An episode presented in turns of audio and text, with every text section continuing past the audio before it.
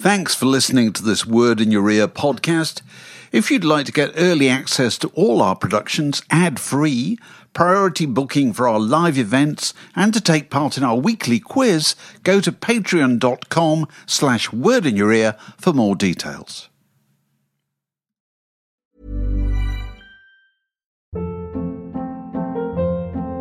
Hold up. What was that? Boring. No flavor. That was as bad as those leftovers you ate all week. Keke Palmer here. And it's time to say hello to something fresh and guilt-free. HelloFresh. Jazz up dinner with pecan-crusted chicken or garlic butter shrimp scampi. Now that's music to my mouth. HelloFresh. Let's get this dinner party started. Discover all the delicious possibilities at HelloFresh dot com.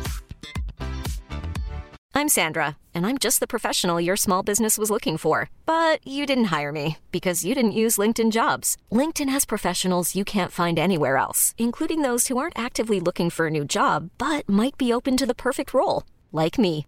In a given month, over seventy percent of LinkedIn users don't visit other leading job sites. So if you're not looking on LinkedIn, you'll miss out on great candidates, like Sandra. Start hiring professionals like a professional. Post your free job on linkedin.com slash achieve today.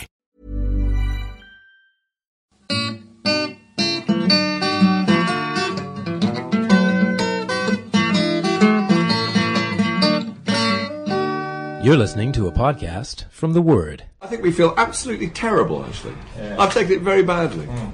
Because I, I, I think that, um, and I think Ken backed out in an extraordinarily gracious fashion, which is very well advised. Maybe that's the kind of guy he is, but... You know, I watched the Prime Minister being interviewed on, on um, the Andrew Marr programme, and I was gripped. I watched the whole thing, and he got absolutely duffed up. I mean, it was the cruelest, harshest questions you could imagine. One of them was, when you get up in the morning and you look in the mirror, do you feel the person you're looking at should govern this country? Depends who's... That's why nobody gives a politics in this country. You think, what? f- honestly, just, it's just, you know, what can you, what's he answer, you know? But he was... Anyway, though I thought it was quite good that Boris... Uh, it's not Boris, that Ken didn't take the easy option of of trying to suggest that some of the people who voted against him were not voting against him, they were voting against his glorious leader. Mm. And yeah. They were voting against the... in the same way as the New Labour were elected to some extent in nineteen ninety-seven. I haven't heard any discussion this weekend whatsoever about local politics. Not ha- any. We the, the, the, the press is not interested in it, the politicians are interested in it, the public are not By interested in it. Hang on. London. They are. No, well, it's all been local elections up and down the country, hasn't it? There's yeah. been nobody saying, yeah, we voted for so-and-so because well, it might fix the is, paving stones. The, sto- the story is that it's a litmus test for national politics, isn't it? That's that's the way it's been. It's well, everybody's, you know, which which the media has, has gleefully, you know, embraced that. Lovely. We love the idea of national politics. Local politics is very difficult, very complicated. This yeah. is not, you know. Well, the funny thing is that is how hard you had to drill down on the B B C website to actually get the Mayor of London story, because sort of metropolitan London centricism has been so reversed now yeah. that they have to compensate. Yeah, pretend, if it's taking place in Scotland, it'd yeah, be all over. Pretend that it's not actually that important, because it is incredibly important. It's hugely important. It's it, yeah. yeah, something like, you know, fifteen percent of the population uh, are affected by it directly. They're ruled by Boris now. But they have to pretend that we're not all about London. So they I think people the have removed story. themselves from it in the same way as we were having that conversation last week before the election uh, actually happened, uh, and looking at it as a kind of academic uh, control experiment to see whether or not uh, the, the, the country could accept an Etonian toff in charge yeah. of the mayoral position, in which case, if they could, the door was wide open for another Etonian toff. You know, well, that's it. That's the strategy. As if this doesn't affect anybody. So you're listening to Yesterday right. in Parliament. David, Sorry, we started with, with David Hepworth, Mark Ellen, Matt Hall and Andrew Harrison. Say hello, chaps. Hello, hello chaps. chaps. Hello. There may be a difference in the acoustic this week, uh, because we're actually in the Word office. We haven't actually, we couldn't move Mark Ellen from his desk, so we're actually all gathered round it. The you mountain may, came to Mohammed. The mountain. You can't say that anymore. No, no, that's, that's racial. Yeah. You may, you may hear the incoming email and uh, and phones ringing occasionally. Actually, talking of electoral scandals. Um, Oh, we, did you see what he did there? Absolutely. Brilliant sachet. Have we followed the story about General Franco and Cliff Richard? How General Franco tried to sabotage Cliff Richard's career back in nineteen sixty-eight. Do we know about this? He wasn't all bad, was he, Franco? It wasn't all that. Tell everybody the story, Andrew. He meant well, David. Well, for, for, for, for national prestige of the great Spanish nation, um, he uh, allegedly organised um, a, a fiddling of whatever they had before the phone vote. Um, you know, you, on well, the Eurovision your, nat yeah, your national provider uh, may charge you however many, um, you know, whatever it was before the Euro in Spain. Zlotys. Zlotys, yeah. um, no, it fiddled it so that the Spanish entrant won the Eurovision Song Contest. And poor old Cliff's happiness was cast into bride, the outer Bride the happens? Jury. Oh, it was Bride the Jury. Yes, that's it. Bride the Jury. I've been following yeah, this closely. Sure. It's really interesting, actually. I was listening to a Spanish historian talking about this on the radio this weekend. Because, you know, there was a time when Spain was just trying to... Try to hold hands with Europe a bit more after the unpleasantness during the thirties and the forties. uh, and and so I felt it was very important, important for them to win. So, you know, it became a matter of national prestige uh, to fix it. So the Spanish entry won, and it did win. And, and what was it called, chaps? Um, all hail General Franco. The great helmsman. It was called La La La. See, I think they had a wow. forward-looking attitude there. So I think they did. They la really la la, la you know, ran away with it. Although, yeah. what, just, just for clarification, what was uh, Cliff's song? Was it Congratulations? It was Congratulations, it was which everybody thinks won. Yeah, yeah. yeah. And right. Did. So why is this story only just come? Why is this appalling allegation only just come to the um, surface? In the uh, current Spanish habit of kind of going back through. The, uh, yeah, truth, the and rec truth and reconciliation of the Eurovision Song Contest. Things that happened yeah. in the Franco years, which included. And this must be one of the let's worst. Not forget, yes. the, the kind of murder and oh, yeah. burying of the, massive homicide. Yeah, yeah, all, yeah. Over the, all over the country. They, um, somebody's written has made a documentary film, which is shortly to be broadcast on Spanish T V, um, in which they explain how Franco uh, basically sent the Spanish T V bosses all the way around Europe, buying up the cruddiest stuff they could from all of the local uh, national film companies and T V companies yeah. in order to buy votes. And apparently, if you were a pretty terrible Bulgarian folk outfit, your one guaranteed booking in nineteen sixty-eight was on Spanish T V. They like literally went around booking everybody they could from all of the countries to. Uh, this to, is a to genius plan. Yeah. I also think that is it. That, that, are we going to kind of?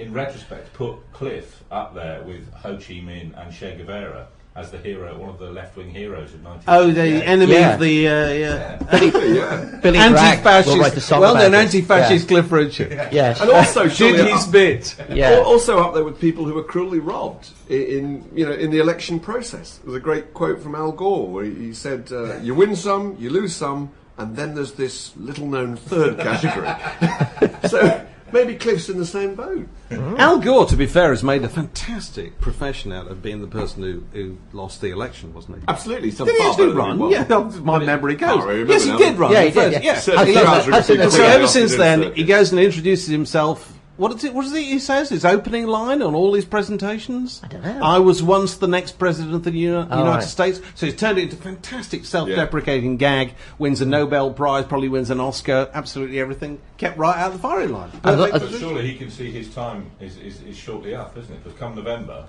Yeah, I won't be able to say it. Well, come yeah. November, Ken yeah. Livingstone will be on the after-dinner circuit, yeah. and most yeah. of those gigs will be gone. So, uh, while we're covering the scandals of the weekend, Peaches Geldof, now we've got to be very careful here, Peaches Geldof has allegedly been caught on, on uh, video camera or phone camera or whatever, uh, purchasing dangerous drugs. Who allegedly filmed her? Allegedly well, I mean, it, it's... It's allegedly the close friend. Don't want to get into minutiae of the rights and wrongs of this and where you know, there's allegations. Yeah. Is it right or is it wrong, really? Phone in. Is buying dangerous drugs right?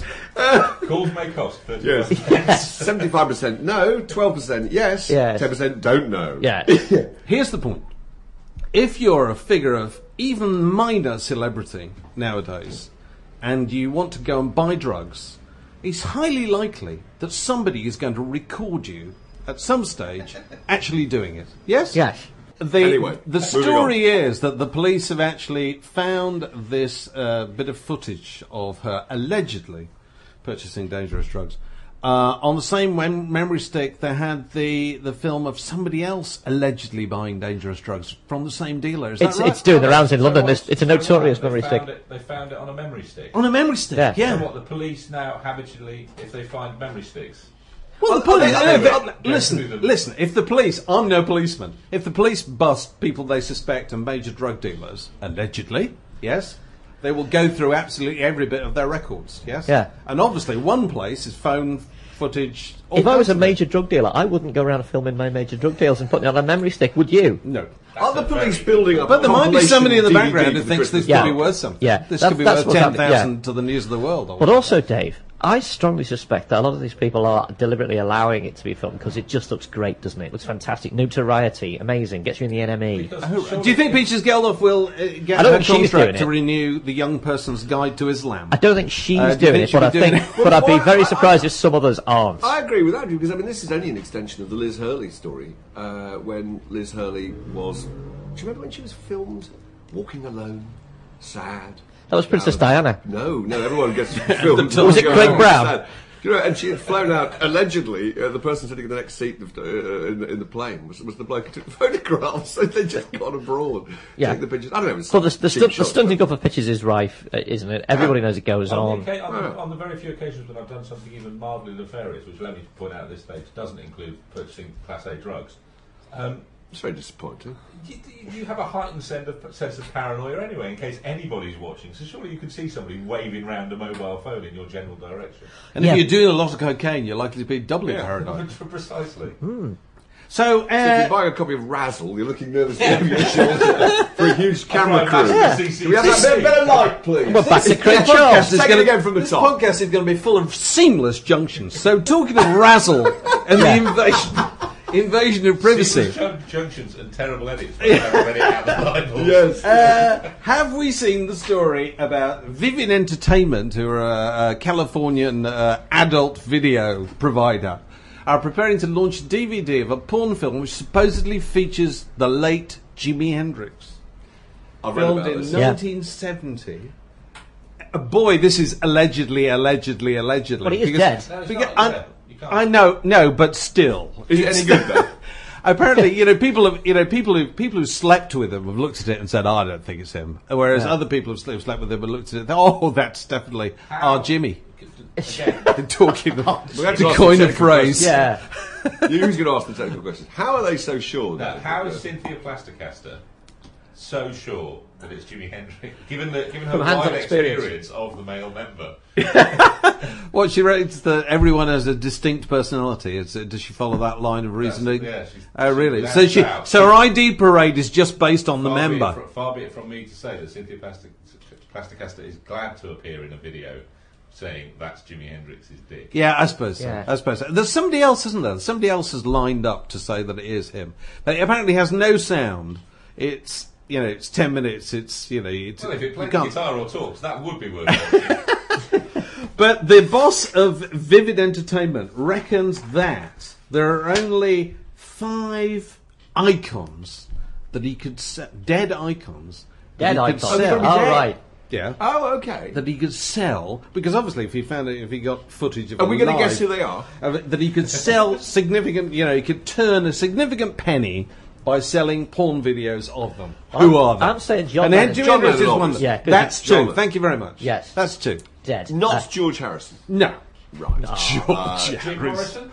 Janice oh, Joplin. No. Oh, no, I don't Jim know. Morrison. God, no, oh, no. What? Um, Janice Joplin? Sorry, uh, well, there's, a Marilyn, there's a Marilyn Monroe in existence. Three. That Marilyn Monroe's the third. Okay, so um, we have Jimi Hendrix, John Lennon, Marilyn Monroe. We have two left. Another former president? Um, Lady Di. Yeah. Oh, yeah. J Lady J F K. Di. J F K, surely. Make that six. Lady, Lady Di. Lady yeah, Di he was talking about yeah. entertainment figures, oh, mainly. Right, right. Okay, right, right. Are you, like, oh, God, would he? Would he dare? The, the, People the will dare late, do anything. The late days. Of course they will. The other two are Elvis Presley uh, and Frank Sinatra. None of this is doing it for me, Dave. I've got to say, I don't want to think about the. the Whereas, Elvis, oh, the Elvis, turns you on. Oh. You see, I'm saying in those days it wasn't easy to, you know, to fix up for the filming of the conjugal act, was it? You know, you had to. How would I know? You're digging yourself a hole, aren't they? Oh, you had to. Go on. No, the idea of the introduction of the equipment into the boudoir would be a significant thing, wouldn't it? It's yeah. Double somebody would come in with a large. Somebody would come in what, with with a with a camera, pretty much like I, I showed you that picture of Annie Lennox, you know, carrying in an ancient. What, a gigantic Bolex. Is that what you're saying, Dave? Yeah. a, an absolutely gigantic camera and probably lights as well, you know, and, mm. and you'd have to stop them. They'd, you know, the protagonist would, would throw you. You'd have to do it six it? times. They'd stop about eight times. You'd have hair in the gate. Of course, know, it would go be, to lunch now. Yeah. And it would yeah. be in black and white. You'd have that fella playing the piano. And it'd all be yeah. too Whereas quick. nowadays, you know, somebody rolls over on the bed on top of their camera phone. The next thing they know, they've got, you know, nine and a half weeks. You know, recorded yeah. on, well, it's, it's on their memory ones, stick, haven't yes. they? On that, on that memory stick that's flying around London. So in the future, you know, will is it inevitable that the people who start right now, there will be millions of sex videos of them when they're long, long gone? Well, you're nobody unless you've got a sex video now, are you? you, you to, people put out sex videos surreptitiously as a brand awareness. Is uh, that true? Well... It's very it's Andrew, allegedly. Andrew thinks it. It's a, come on, what do you what do you think? Like, how famous was Paris Hilton until that sex tape came out? It made her famous. Nobody knew. Or, who she or was. The geezer from Motley Crue and Pamela. Um, I'm going to say Stevenson now because I'm in oh, that movie. Yeah, everybody's doing it. I say yeah. Anderson. Oh, yeah. Sorry, Pamela oh, Stevenson. Yeah. I know. Tommy I know. Cockles and uh, Pamela Stevenson. We're going to bring a boat, lawyer yeah. in to sit next to me and physically gag me. Is, is there is there a defence of amnesia and sort of creeping uh, malod? So you're going to finish that point about Pamela Anderson. Anderson. No, the point was that uh, it wasn't that particular video, uh, which I can remember. It was in the late nineties, I can remember. Something like that, yeah. It, yeah it, I remember uh, F H M magazine thinking it was very significant and running quite a lot of editorial about it, though. Hmm. Much of which I, I watched through a, a matrix of fingers on a screen. But she's she's a serial offender, isn't she, Pamela Anderson? Like Paris Hilton, you know, it's not you know once is an accident. You know, if you do it a number oh, yeah, of times, oops, silly me. I mean, Pamela yeah. Anderson has had a load of sex videos, hasn't she? I don't think so. I think, I think the she one has. That's done the right. Well, cause, cause she made great and conspicuous efforts to have it uh, returned to her and withdrawn from sale. But if we're talking about, which we are, uh, the uh, success of sex videos and promoting careers, Rob Lowe, surely, do you remember Rob Lowe? And this must have been, this would have been the late that, that absolutely destroyed him. It did the opposite. Did it? Yes. It took him a long time to come back. Came yes. back well, via television. Oh, re via re The West Wing, really, didn't it? Yeah, yeah, yeah. It, it took about, it was a long, long road back. Yeah. For uh, for Rob Lowe, I think that the the. the truth of it seems to be that it works for what we used to refer to as starlets. Yes, uh, glamour. For, yeah. for, Double for yeah.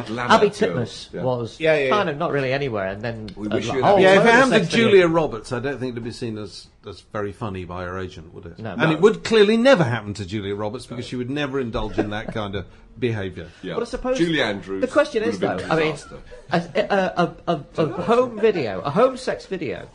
Um, is just basically, uh, if it's for, for your own private use, whatever that use might be, it's surely just an acknowledgement that you have sex with people sometimes. Is it that? Is it libelous to say that someone has sex with somebody? I don't know. Is no, it, I'm sure it's not. No, but it's, it's but God, you know, I never thought of that. Four of us are saying, world experts on yeah, yeah. home sex video. But it would certainly, it would, you know, Julia Roberts, you know, probably gets twenty million dollars a movie. Yes. You know, I would suggest post a sex video, which would never happen. It might Julia isn't like that. Yeah. Just reduce the price. You're probably right. I think yeah. it's tarnished. My yeah? question is, why, who's making all these videos and why are they making them? They're not all taken by mistake or by somebody who just happens to be walking through on the way to well, make a cup of coffee just, while you're it's just on everything, the job. Everything is recorded. yeah, yeah sorry. Carry on. Camera. Yes. Well, I suppose for the same reason, you know, if anything interesting happens at a kind of uh, in any gig last yeah. night, you'll be able to look on YouTube and somebody will have caught it in but some way, won't they? Didn't, hasn't the guy, the guy who was um, the other person in the video with Paris Hilton?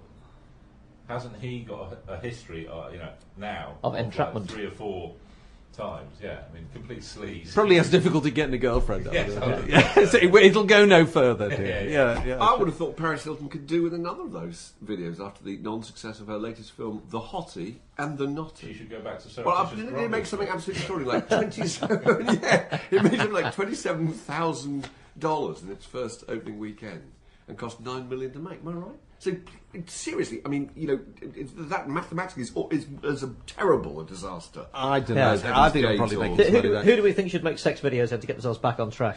It's not looking good for Delia Smith. She needs to get, a, get one out there. oh. Here's one I made. Yes, Robbie Williams is between yeah. contracts. Do you remember Paris Hilton made a record about a year ago, didn't she? Yeah. What was it was it shocking. It came out of Warner's, didn't it? I mean, yeah. big, big yeah. kind of fanfare, and yeah. they just... Totally it was like a kind of number nineteen hit or something like that. It just, just absolutely disappeared. A magazine, a website, a podcast.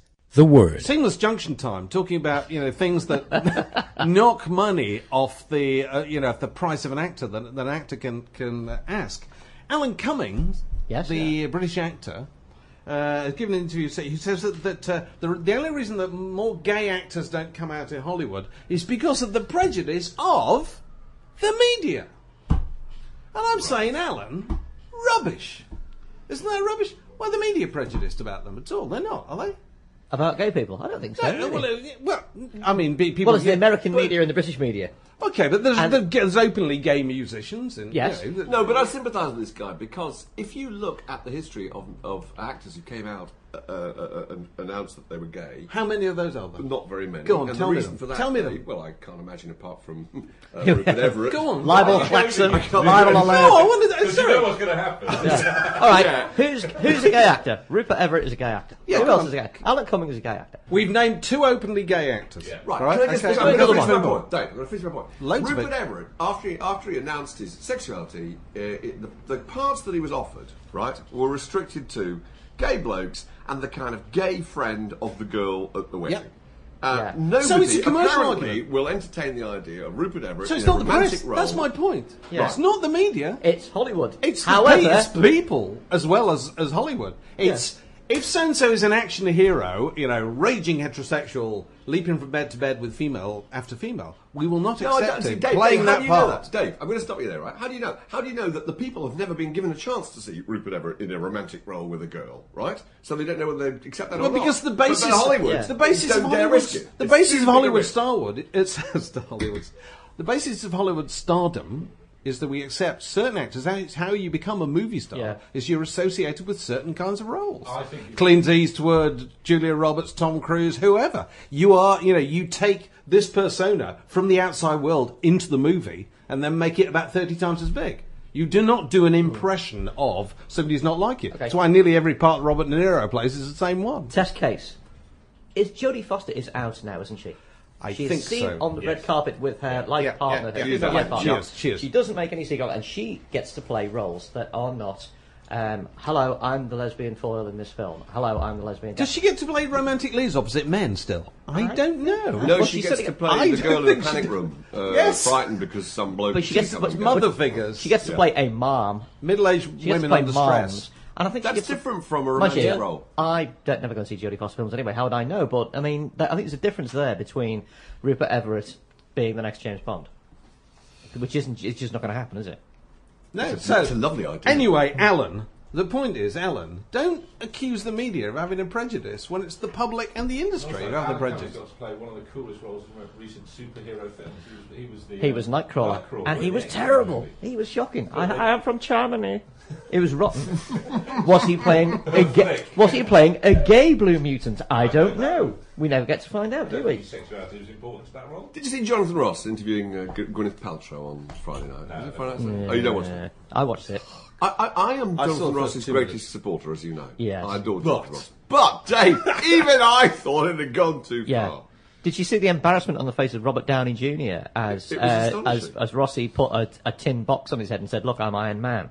And Robert Downey Junior just looked at him and said, "What? You know, the written all over his face was, why am I here?" I don't think Gwyneth Paltrow, Paltrow comes out. Up thinking, why, why am I, I here? here? Yeah. Gwyneth Paltrow comes out. And obviously, I know it's a terribly unoriginal thing to say, but it's now become uh, an exercise in getting the most famous people possible to be in an audience to laugh at Jonathan Ross's jokes. Yeah. But the basic thing was, the big debate was, would Jonathan Ross shag Gwyneth Paltrow? This was the big debate that he was having with Gwyneth Paltrow, mm. right? I mean, really. And at one point, he then uh, gave some indication of his uh, sexual um, energy by saying that he occasionally masturbated over Marvel comics.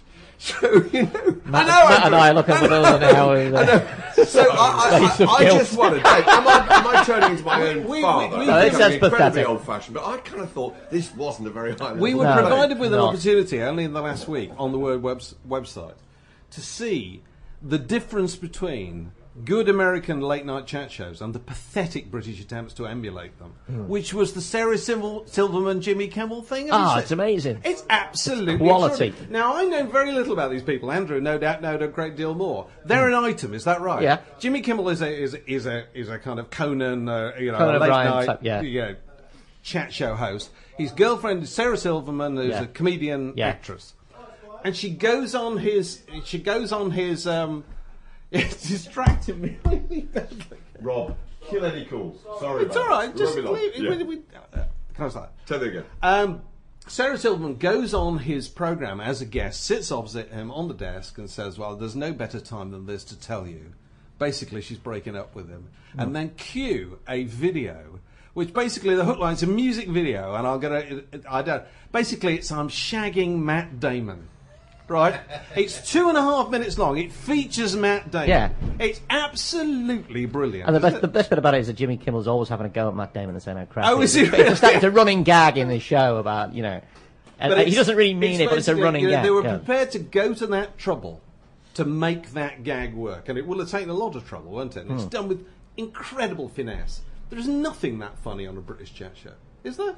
No, and I just think I think somehow television's lost the ability to, to, to, to look at things in any great depth. I was listening to a Radio four programme on Sunday, which is, you know, the series Reunion, where they got to go yes. to the cast oh, yeah. with Dale. Well, yeah. yeah. And I have to say, I thought it was absolutely mesmerising. It was, it was really Every good, yeah. square inch of this forty-five minute broadcast, at which Richard Griffiths couldn't attend, but you would never have known that. They made yeah. it clear he couldn't be there, but they still patched him in. Yeah. All of them had something resonant and three-dimensional and interesting. Even Ralph Brown. Even Ralph, well, Ralph Brown was terrific. no, McGann is, is the disappointing yeah, member yeah, of the team. He's yeah. never got anything very good to say. I just couldn't believe the quality of this entertainment. I thought about it, you know, all day. I learned so much from it. And what on earth has happened to our ability to produce the... Sorry, Dave, it's turning into a bit of a rant now. I thought, I thought it's come to a pretty fast no, Jonathan Ross show. Jonathan Ross. And nobody loves Jonathan Ross more than me. I think is still really absolutely good. Brilliant. Jonathan Ross on T V has become a kind of sad caricature of what. It's completely well, the, the, the trade-off is so pathetic as well, because there's two stars from Iron Man, a great film I have to say. Two stars from Iron Man, which is like having your same your, what the same band twice on Top of the Pops, isn't it? It yeah. just doesn't yeah, it happen. Is, yeah. And the trade-off is, well, okay, you can you and know the sandwich in the middle, Michael Aspel. Yeah, we'll yeah sake. we'll run this we'll run this basic advertorial for you. It's provided that your stars will put up with Rossi just you know. effectively demeaning the whole Talking thing. About by saying, jodrel, you know, I'm going to hop on with Gwyneth Paltrow and, and exactly. It's just coarse, isn't it? Yeah. yeah. It's just a place. It is coarse. It's coarse. It's yeah. unrefined. And I would like. How can anybody coarsen the notion of a summer superhero movie? That's what I'm. I'm really disturbed by that. It's great. What yeah. I T V have now been running up against Jonathan Ross is a supposedly coarse character, Al Murray, the pub, pub landlord. Oh, I like. Who is actually much more intelligent, much yeah. funnier, and gets much better stuff. I like Al Murray. Yeah. I think that joke because really works yeah. on a chat show. Really works. Yeah. It's very kind of friendly. It's very. He's not. He's not trying to score points. Did you see the one recently where, where the um, the Michelin-starred chef and I had, uh, had a quiz for him. And it was how long do you microwave an omelette for? See, that's actually What's properly funny, isn't it? The Word, a magazine, a website, a podcast, a way of life. Abrupt junction at yeah, this point, and uh, no connection with anything we've been discussing. It's, so we're going to talk about anal listening habits. Yeah. Uh, nomin- oh, we're back to the sex tapes. Nominated on the website by Trevelyan Wright. I love it. Trevelyan, if that's your real name, Trevelyan. You know, if anybody's going to start a topic about anal li- listening habits, it's somebody called Trevelyan, Trevelyan isn't it? The, uh, it's Cornish, isn't it? Old school Cornish yes. political family, aren't they? They're dynasty. They were in the Liberal Party for a long time. Oh, well, this is yeah. his first name anyway. But he's he's talking about now Trevelyan. I don't know if you should get out more, but he says that he's currently listening to his entire C D collection in strictly alphabetical order. Mm. Okay, he's currently up to E because he's deciding this is the only way he can listen to, to absolutely everything. And he has a rule that new albums have to be listened to at least twice before being allowed in the main collection.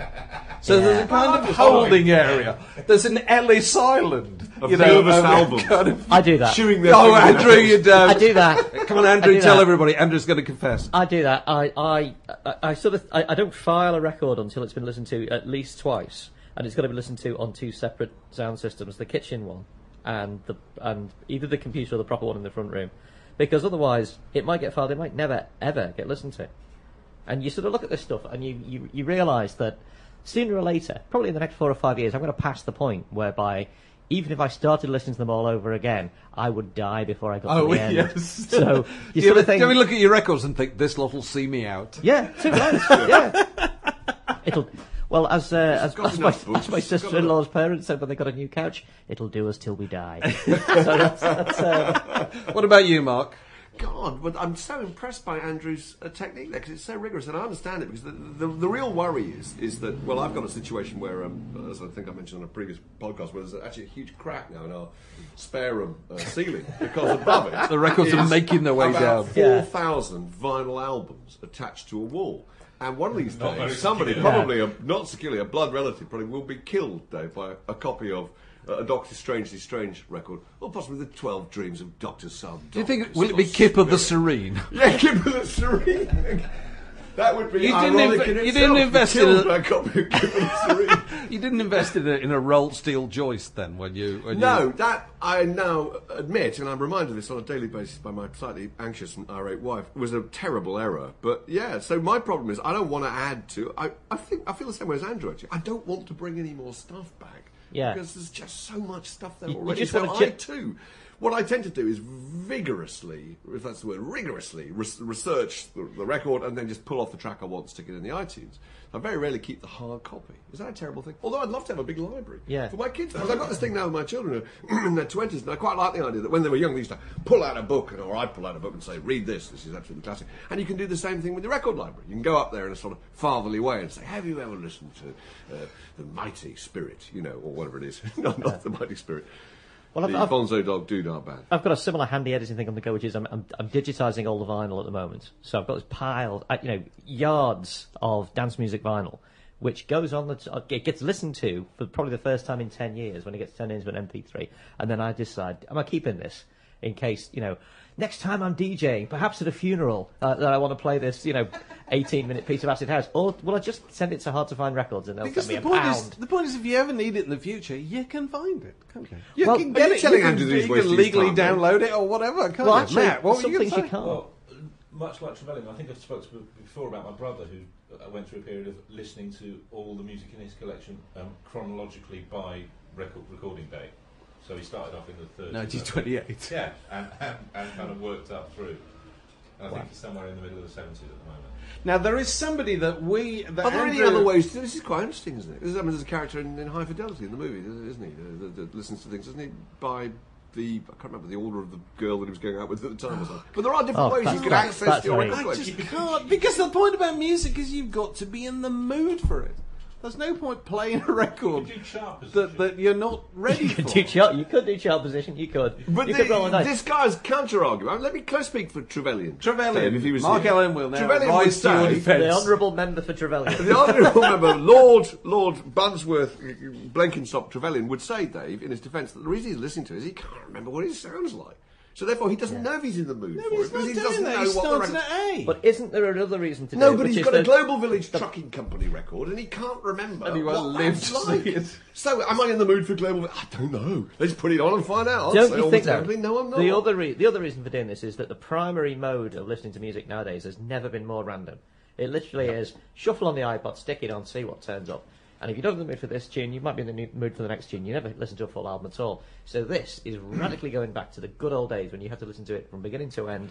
Um, and in, in some respects, you know, with all its companion, with the album before and the album the, after and the, the album after the that. The thing that's changed listening is not the C D or the M P three, it's the remote control, isn't it? It's the ease. You know, I remember when I worked as a record plugger years ago, you used to take a new single into Radio one to the producers. And, and if you were lucky, they'd listen to it in front of you. So you could go back to your boss and say, yes, they listened to it. And they would lower the stylus onto the beginning, play the first thirty seconds. If they liked it, they'd stick with it. If they weren't impressed straight away, they would pick up the stylus, they would put it halfway through in case they were missing a huge drama that occurred halfway through. And then they'd take it off.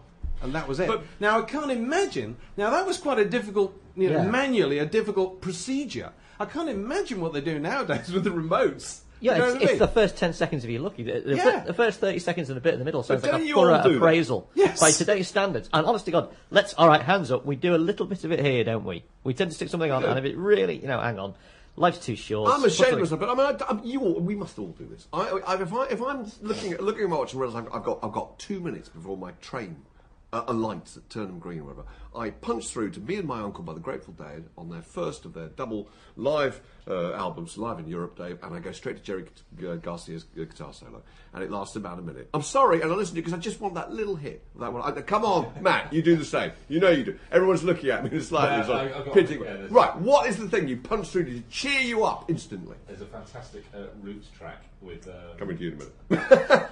Black Thought uh, goes into it like a, I think it's a seventy-two bar rap, and he just doesn't take a breath. He just runs through the whole. See, that's fantastic. fantastic. And don't you feel better afterwards? I feel much better. Because not the middle, though. Do you really go and find well, a bit no, of the middle? No, oh, you see, the start's different. You see, I'm yeah. talking. Mark's going to the middle. I go straight to the middle and just listen to that one guitar, which is the, uh, probably the greatest guitar. Uh, I, I never do this. I've surrendered myself entirely to the wisdom of the iPod and its telepathic powers. Before the second Liverpool-Chelsea European Cup semi-final, the iPod, on random, played not one but two versions of You'll Never Walk Alone for me. One, a jazzy organ version, no. and followed it by the TIE Fighter battle music from Star Wars. And I thought, this is a good omen, we're going to win this. Of course, we didn't. We beat, no, but it still did it. Didn't play I Don't Want to Go to Chelsea, then.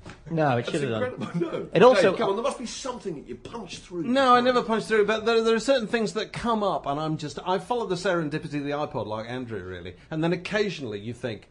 This track is a gift from heaven. It's arrived at this second. You know what I mean? I didn't order it. You know, it's Two Sevens Clash by Culture.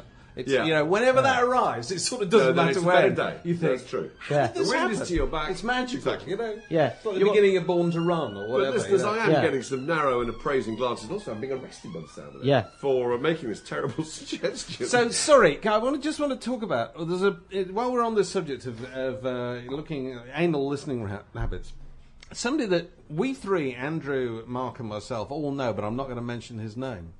Um, who I Brown. know once years ago, Stevenson. before the iPod, d used to uh, regularly or you know review his entire record collection by taking a C D to work every morning and listening to it on a on a Walkman, Discman, whatever, on the train. And then marking each track out of ten. Was he the managing director? Of the oh, shut oh, up! Shut up! No, I've just wondered. I just, I'm just guessing right. now. Marking each track out of ten on his, what do we call it, Palm Pilot or whatever. Yeah. yeah. Uh, and then listening to something else on the way home. And if it didn't score the high enough cumulative total, he would get rid of it. Did he take the same approach to his employees? Uh, I think I probably did. I no, should have seen yeah. your card and tell yeah. me that was badly marked. Just, yeah. yeah. That's a bit rich, isn't it? Yeah. I think it would be an interesting thing to do, but I don't think I could actually bring myself to do it. You'd go insane. Actually, no, hang on. Hands up. Don't we all also mark the tunes out of five on the little star thing on the yeah. iPod? Yeah. Uh, which is actually a handy... Never done that, Mark. No, actually, Never it's handy. I have done that. I do it all I've the time. I've put together the C Ds, and I, yeah. I've got about thirty or forty on, on the running order and, and possibly... So I'm now going to try and look at you guys with the same pity no, uh, narrow no, no, no, and appraising no, no. glance ah, that you applied to me. You, you might sneer. I've got nothing to do with my life, However, there's an actual proper purpose to it, which is you can tell the automatic playlist, don't put any one-star songs on, yeah. don't put any two-star... So it's a way of actually oh, preventing yourself from having to listen to rubbish. It's but, not. But, it's absolutely not pathetic. Did you anal. Marking out ten. No way. It's not what it is, Mark. I'm surprised you could say that. I forgot the name of it the other day, uh, but I saw a press ad for a, for a, a record that had got rave reviews everywhere, and I'm damned if I remember what the record was. And it had five stars from Q, five stars from everybody you give stars, yeah. Observer Music Monthly, and then five stars from Word. Word doesn't have five stars. They obviously just decided that it wouldn't look symmetrical if they didn't put it in there. No, yes. They've got all these forest well, stars, and then suddenly they have to put, you know, I, I a really brave debut yeah. or whatever, you know. Yeah. They just said, no. We're, Absolutely we're bloody rubbish. Work of unparalleled genius. There's not room for that, is there? I've, I've been told by people who work at record companies, oh, you really ought to be doing stars. You really ought to be. Why aren't you? You'll never get any publicity that way. And of course, well, the readers would riot and come and murder us probably. But and I'd yeah. kill myself. Yeah. It's a brilliant idea because it just completely negates the idea of review in the first place. If a record company can then just give the number of stars that they want to the review that you... It was probably an extremely critical appraisal. Yeah. But they still decided it was five stars. Absolutely shocking. Five out of five. Exactly. The Word magazine. Feed this to my cat. Yes. That's it, exactly. Yeah. Fill your ears with putty yes. before you listen to this record. Five out of five. The Word magazine. So, um, Talking of, as we weren't, um, new departures taking advantage of digital communication. Have you noticed that this morning... You've got the right guy here, Dave. I'm a yeah, world expert. Why am I looking at that? Thank God I'm here. Um, Come on. Have you seen how Tom Waits has announced his American tour this morning? Has he done it by carrier pigeon? He just put it on YouTube. Just basically, you can go go on our site, word magazine dot co dot U K, there's a link to it. It's, it's, the, it's the first item you come to today. Uh, and uh, it's him giving a supposed press conference to a room full of empty chairs with a laugh track playing in the background. It's like, I think it's quite interesting. Doesn't need the P R, you know what I mean? Doesn't need the newspaper or anything, you know what I mean? A Tom Waits tour yeah. will sell out to Tom Waits fans who'll, who'll be, who will have watched that video already within about an hour of it coming out. You sure it's him? It's definitely him. It's not an imposter. Yeah, how do you know? As opposed to, so that's Someone the... put up my Vivid Entertainment. That's the... It doesn't do anything terrible afterwards. It the... It's not the bloke who does Ringo. Right, they're going to pop me in the movies. I'm going to make some so that's the new way. To, that's the new way to get your message out. Right. Can I just advertise that? The current issue of Word, which comes yeah. out, where's it come out? A few we days get that in a second. Oh, right, we're going to plug Andrew's we piece get that Stevie Ray. That's okay. The new way of doing things. Yeah. This is the old way of doing things, Andrew, Oh, isn't press it? Releases. So, I have in my hand a piece so, of paper. Absolutely. Four, four pieces of paper. Bloody nonsense in my time. And what does it say at the top of it, Andrew? Uh, Nelson Mandela, still not in jail. No, it says uh, the four six six six four concert honouring Nelson Mandela at ninety on the twenty-seventh of June in London. It says um, strict embargo above it, though. Embargo to quarter past eight this morning, so we're in the clear, Dave, don't oh, worry. We can, uh, okay, we talk about that would yeah. be a tragedy if somebody we let that news out at six fifteen oh, right. this morning. Yeah, it is, tu is it Tuesday? It is, yeah. yeah. Um, oh, so but there's going to be a big gig in Hyde Park, and it's going to have Queen and Paul Rodgers, Annie Lennox, Simple Minds, Leona Lewis, The Sugar Babes, Dame Shirley Bassey, Razorlight, well associated with South African music there, um, The Cause, Eddie Grant and Jamelia. Well, Queen, Queen are well associated. Is that the South what, African Sun City? Ain't going to play Sun City. Hmm. Anyway, viewers, and a load of celebrity special guests, and, all, and it's fine, and it's raising money for uh, Nelson Mandela's AIDS Foundation and all the rest of it, and and great, and all well and good, and it's, it's Live Aid all over again. But I just wonder if this is the burning issue of the moment. Maybe the burning issue concerning South Africa at the moment is why is it not having a go at Zimbabwe? Zimbabwe. Yeah, maybe yes. Thabo and Becky, who yeah. is... Why don't we have the Robert uh, the Robert Mugabe retirement party? Absolutely, in, yeah. yeah. In Park, you know, I'll buy a ticket for that. And this this is fine and absolutely wonderful, but it has to be said that there's absolutely nothing new to say on the Nelson Mandela front, is there? You know, the guy's out... Is he going to come? Uh, well, ninety. Apparently so, yeah. He's a very elderly man. Very he's well, he is ninety. Frail, you he's know. ninety, yeah, but, you know... Um, And they're, they're pretty much putting it in, in his diary, saying you've got to be there. Annie yeah. Lennox is going to be there. You know all the greats you met before. Don't let but what it is is it's thi this is this is different from this is, this is different from Live Aid and the previous Mandela concerts in that this is entirely risk-free campaigning. Nobody's putting their neck on the line here. Nobody's yeah. saying anything controversial. Everybody is saying Nelson Mandela is a great bloke. Annie is a great bloke. But is anybody saying the risky thing that may maybe needs to be said now, which is that perhaps his successor Thabo Mbeki isn't a great guy? Yeah. Perhaps his successor ought to be using all the goodwill that's been brought to bear, you know, that the, the new South Africa has, has, has acquired on the horrible things that are happening right next door. Well, rock stars, perhaps. Maybe they'll say something at the show, I don't know. Yeah, yeah. And also, bringing it back down to earth, has anyone seen Paul Rodgers' face recently?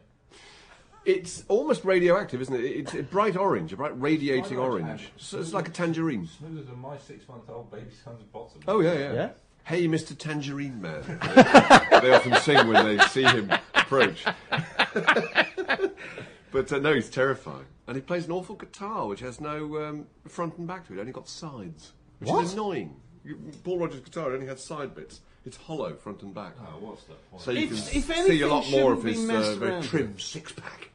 If anything that shouldn't be messed around with, the basic, the basic shape, shape of the guitar. Of the guitar. They, what's wrong with it? It was what, perfected what? in yeah. about nineteen fifty-six, wasn't it? Tangerine-skinned buffoon got to, to muck about with this. What, do you remember that, yeah. that brief, design classic? Do you remember that brief period when they started putting guitars out without machine heads on the end? Oh, without, oh the, Bill Wyman still plays one today. It looks wrong, though. They look yeah. wrong. They, they don't look wrong. It's a really handy signifier.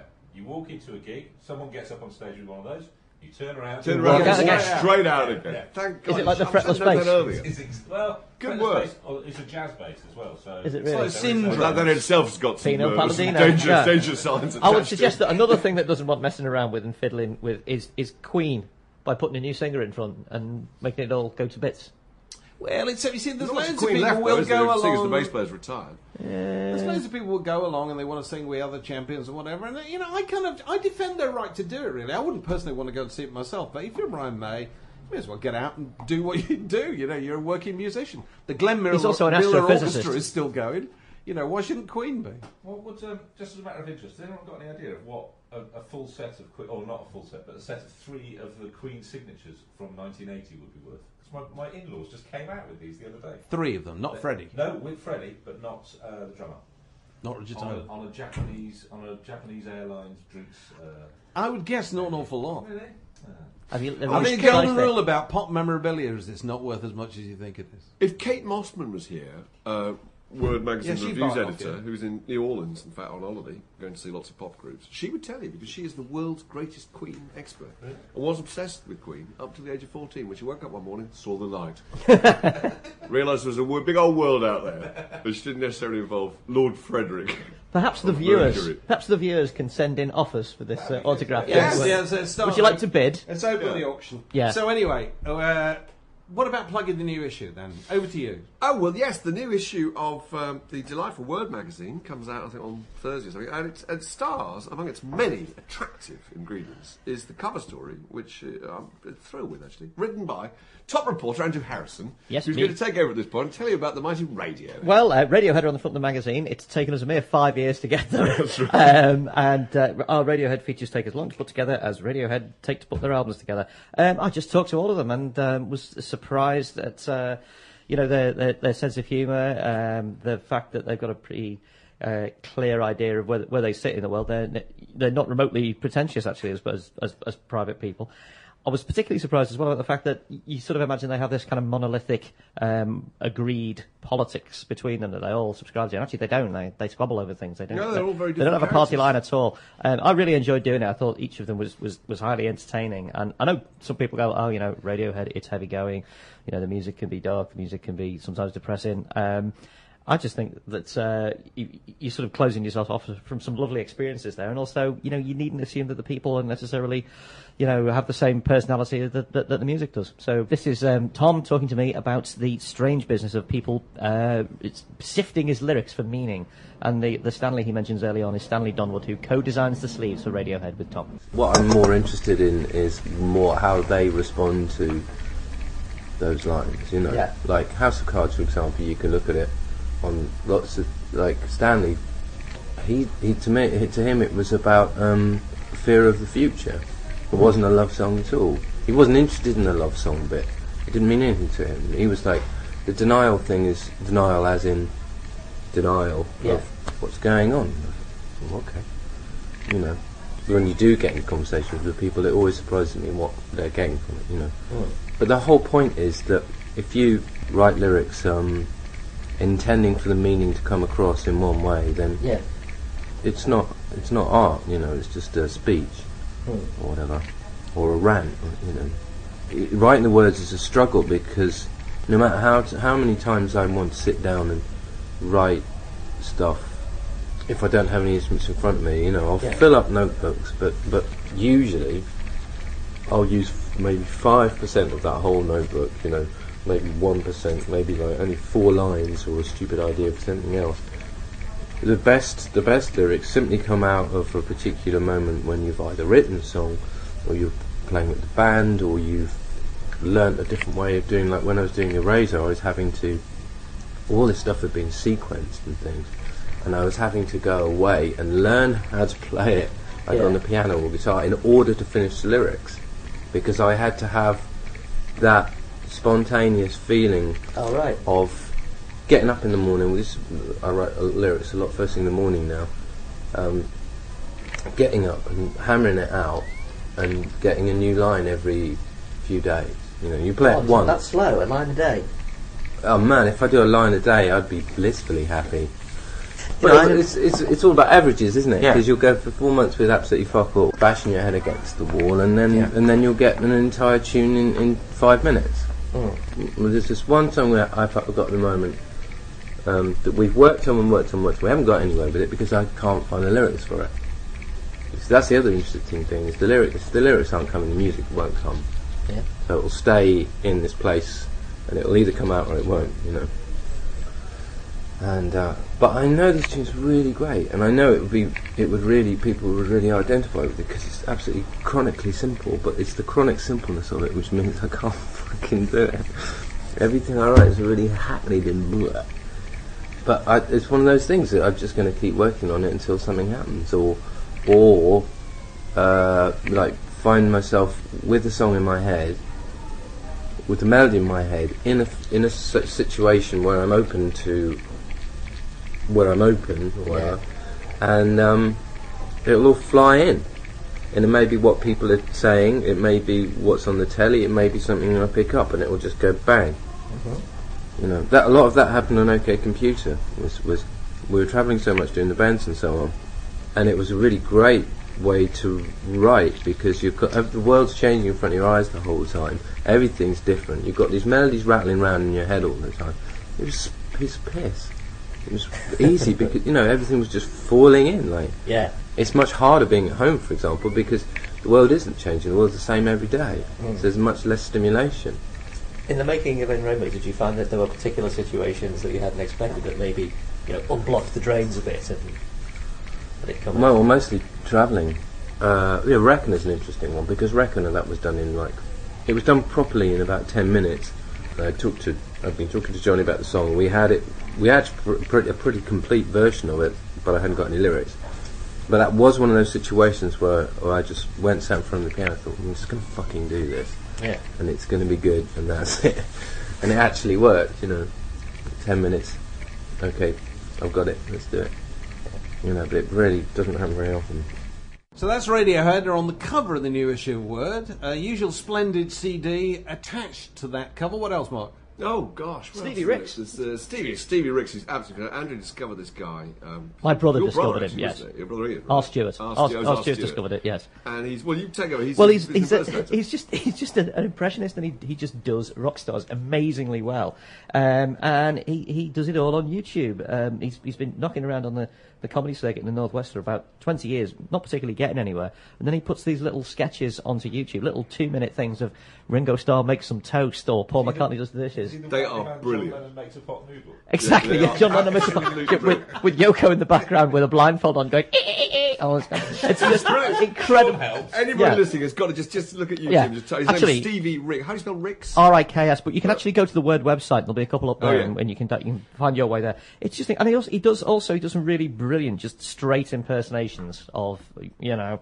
Here's Gilbert O'Sullivan. Here's, uh, you know, here's uh, oh, Keith Richards reading the paper is particularly good. But the but the ones where he just performs a song in the style of the person, complete with the mannerisms, it, it's quite uncanny. And he's become a bit of a cult, and we hope to we hope to enlarge his cult. He's got this brilliant way of just working out one particular riff about all these people. So with McCartney, he's like, "Hello, Paul McCartney here." Ooh. He just goes, goes yeah. yeah, he's doing a backing vocal. It's absolutely yeah. brilliant. And uh, in fact, we were going to do one, weren't we, Dave? We had an idea last week about Keith Richards. We were going we to do, we do the elderly interview with Keith Richards, yeah. which is people just shouting. How you talk to old people in an old people's home. You yeah. get you warm enough? Has anybody been to see you? Yeah. Do you want, want a biscuit? Do you want another blanket? And then you get this voice in the background going perfectly warm. Like, yeah, who are these people anyway? And, well, put a drum roll out of my tea, please. When's your programme on? Oh dear, is it wrong? This podcast was brought to you by The Word. Details at word magazine dot co dot U K.